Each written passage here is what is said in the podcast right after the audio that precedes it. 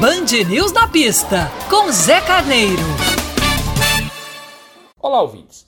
A Fórmula 1 volta à ação deste final de semana no Grande Prêmio dos Estados Unidos, que ocorre no Circuito das Américas, localizado em Austin, no Texas. Esse circuito que já recebeu as provas de Fórmula 1 de 2012 a 2019, volta a receber agora em 2021 e ele tem 5.514 metros de comprimento, ou seja, 5,500 quilômetros de comprimento. É uma pista de média velocidade, é uma pista larga que tem muitos locais de ultrapassagem, uma grande reta, a reta de chegada também muito atraente com uma espécie de looping no final para uma curva fechada, enfim, é um circuito que traz muita emoção para quem assistiu às provas já realizadas. E também traz outra característica: é um circuito que tem historicamente dado muitos vencedores para a Fórmula 1. Se espera domingo um domínio da Mercedes-Benz, que tem mostrado um desempenho espetacular com os motores desde o Grande Prêmio de Silverstone. Fica para a Red Bull o enorme desafio de fazer um ajuste aerodinâmico capaz de fazer frente aos velozes Mercedes-Benz